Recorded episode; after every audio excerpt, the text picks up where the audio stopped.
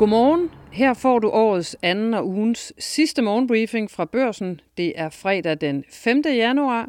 I dag med noget for enhver smag, kunne man sige. I det seneste døgn i de danske og internationale erhvervsmedier har det handlet om prisstigninger på grund af krisen i Mellemøsten, men boligejerne går heller ikke fri. Og så får en dansk milliardær på puklen efter en ulmende miljøkatastrofe i Randers. Velkommen til. Mit navn er Sofie Rud. Vi begynder med nye mulige prisstigninger. Den tilspidsede situation i det Røde Hav har skabt forsinkelser for Danmarks import af varer fra Fjernøsten. En række virksomheder, som børsen har talt med, forventer nu en effekt af omdirigeret og stillestående fragtskibe. Det gælder blandt andet i elektronikgiganten Power, som følger udviklingen i det mellemøstlige hav tæt, og topchef Jesper Bøjsen forventer konsekvenser for priserne. Han siger til børsen, vi har ikke set effekten endnu, men det kommer til at få en indflydelse. Det er selvfølgelig svært at sige, men priserne kommer til at stige, fordi omkostninger forbundet med det her øges. Det er uundgåeligt, siger Jesper Bøjsen, og understreger, at det ikke er unikt for Power. Det er dog endnu for tidligt at vurdere, hvor stor effekten er på priserne, og de forsinkelser, det kan skabe for f.eks. mærkevarer af elektroniske produkter fra Fjernøsten, fastslår Bøjsen. Også i dagligvarekæmpen Coop følges situationen. Du kan læse mere om det hos børsen i dag. Men det er ikke kun prisen på elektronik fra Fjernøsten, der stiger. Stigende renter koster også boligejere dyrt. I april 2021, altså for knap to og et halvt år siden, betalte boligejerne i gennemsnit 1,5 procent i rente, inklusive bidrag på realkreditlån. Nu er renten steget til 3,3 procent, det højeste niveau siden slutningen af 2012. Det er centralbankens rentevåben over for den galopperende inflation, der sætter dybe spor i boligejernes økonomi. Nye tal fra Nationalbanken viser, at danske boligejere i november betalte 5,3 milliarder kroner i rente og bidrag på realkreditlån. For et år siden lå boligejernes rentebetaling på 3,6 milliarder kroner. Dermed har de galopperende renter på bare et år øget boligejernes månedlige udgifter med 50 procent, og det skriver Finans. I Randers har 30-50 mennesker hyret af kommunen de seneste uger kæmpet i døgndrift for at undgå, hvad der kan udvikle sig til en miljøkatastrofe, som er forårsaget af et jordskred ved selskabet Nordic Waste. Nordic Waste renser forurenet jord og har Danmarks 6. rigeste mand, Torben Østergaard Nielsen, og hans to døtre som hovedejere. Nordic Waste trak sig i midten af december fra at hjælpe med at undgå en omsejgribende ulykke og har nu overladt redningsarbejdet til Randers Kommune, det skriver børsen, og det kritiserer kommunen nu. Imens har Østergaard Nielsen, der ifølge økonomisk ugebrev er god for over 40 milliarder kroner, og som står bag oliekoncernen USTC, forholdt sig tavst om situationen. Lidt dansk politik. Når de radikale i weekenden tager imod ved endnu et nytårsstævne i Nyborg, må partiets politiske leder Martin Lidegaard fortsat spejde længselsfuldt efter den regeringsdeltagelse, som er partiets salt. Det gør stadig nemlig ondt i dele af partiet, at man snublede i den afgørende fase, da Socialdemokratiet, Venstre og Moderaterne dannede en midterregering for mere end et år siden. Men mens de radikale og Lidegaard indleder et nyt politisk år med et intakt og brændende ønske om at komme i regering, så er partiet samtidig orkesterleder i oppositionens mange angreb på netop SVM-regeringen. Og det seneste år har det taget på relationen mellem de radikale og regeringspartierne. En regeringskilde siger således til børsen i dag, det virker ikke til, at de radikale ved, hvor stor modstanden er mod dem i regeringen, siger kilden. Du kan læse hele historien på børsens hjemmeside i løbet af weekenden måske.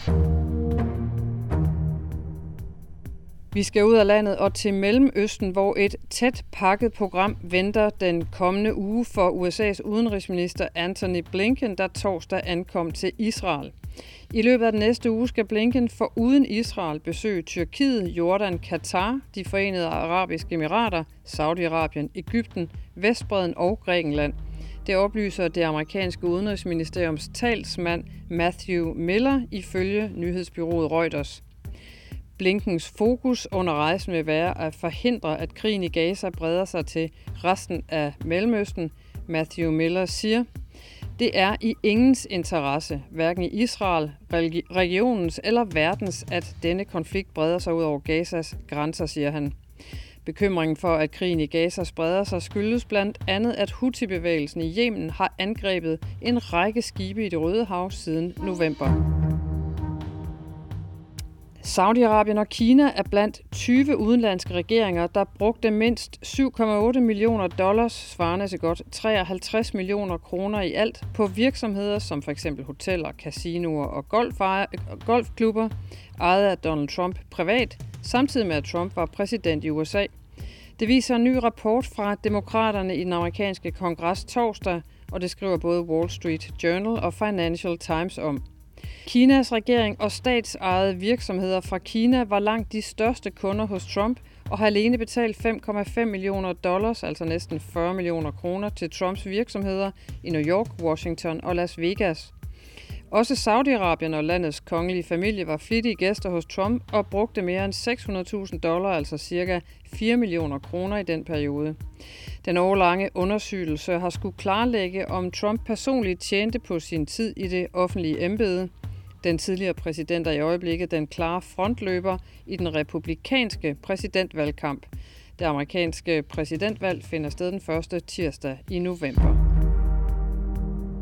Og til aktiemarkederne, det går op og det går ned i Big Tech i USA i disse dage. De såkaldte Magnificent Seven, altså de store tech-giganter som Alphabet, Amazon, Apple, Meta, Microsoft, Nvidia og Tesla, var torsdag ikke stærke nok til at holde dampen oppe i den sektor. I stedet blev stigende statsrenter igen den bananskrald, som det brede amerikanske aktiemarked gled i, og altså i særdeleshed teknologiaktierne. Nasdaq tog således sit, sit femte fat på stribe, den længste tabsstime i et år. Torsdag tabte indekset 0,6 procent, mens S&P 500 måtte af med 0,3 procent af værdien. Herhjemme var der mildere toner i C25, hvor stort set alle eliteaktier var klædt i grønt. Indekset lukkede oppe med et relativt stort spring på 1,9 procent. Især Novo Nordisk, som steg 3,6 procent og dermed slog en kursrekord, men også AP Møller Mærsk med en stigning på 4 procent, og DSV, som lukkede oppe med et plus på 3,3 procent, trak læsset i torsdagens handel. Det skete på trods af stigende inflation i Tyskland, der i december landede på 3,7 procent. I november var inflationen ellers nede på 3,2 procent syd for grænsen. Det er med at holde tungen lige i munden på aktiemarkederne for tiden, og hos Børsen Investor kan du følge med i det hele. Ja, aktieåret begyndte med udsigt til et klart kurspotentiale. Det taler panelet om i denne uges udgave af Børsens Investor Podcast. Her medvirker Ole Søberg, som er investor og direktør i Nordic Investment Partners, og fortæller om sit syn på indtjeningsåret. Vær så god. Altså, hvad kan smadre det her positive syn, øh, det her bottom-up, øh, Ole, altså på de der 10-12 procents indtjeningsvækst i år? Ja, det er, hvis indtjeningsvæksten udbliver, eller inflationen af en eller anden grund begynder at stige igen. Mm. Øh, det vil selvfølgelig trække begejstringen tættere på nulpunktet, og måske negativt. ja. Hvad med, altså nu øh, så jeg bare, at øh, Kinas præsident Xi Jinping, han i sin nytårstale pustede til gløderne igen, altså i forhold til øh, magtbalancen mellem Taiwan og Kina, øh, med ordene, en genforening er, historisk uund- er en historisk uundgåelighed. Altså kunne 24 blive året, hvor investorerne får endnu en krig, de skal forholde sig til oven på Ukraine og Gaza? Ja, det må vi ikke håbe. Altså, det ved jeg. Nej, det kan vi jo ikke vide. vide det? Men det er bare, hvor meget skal man ligge i den udmelding, at han siger den slags? Ja, man skal, altså, det er jo ikke noget nyt, at kineserne har nogle ambitioner omkring Taiwan. Men øh, der var noget andet i den tale, som måske ikke fylder så meget, men det var, at øh, han indså, eller han i tale sagde, at den kinesiske økonomi ikke har det særlig godt, ja. og det er de nødt til at gøre noget ved. Ja. Vi nærmer os en iskold weekend. Der bliver god tid til at læse nogle af de rigtig gode historier, der findes i børsens weekendudgave. Jeg håber, I kan holde varmen alle sammen. Morgenbriefing er tilbage igen på mandag. Ha' en rigtig dejlig dag.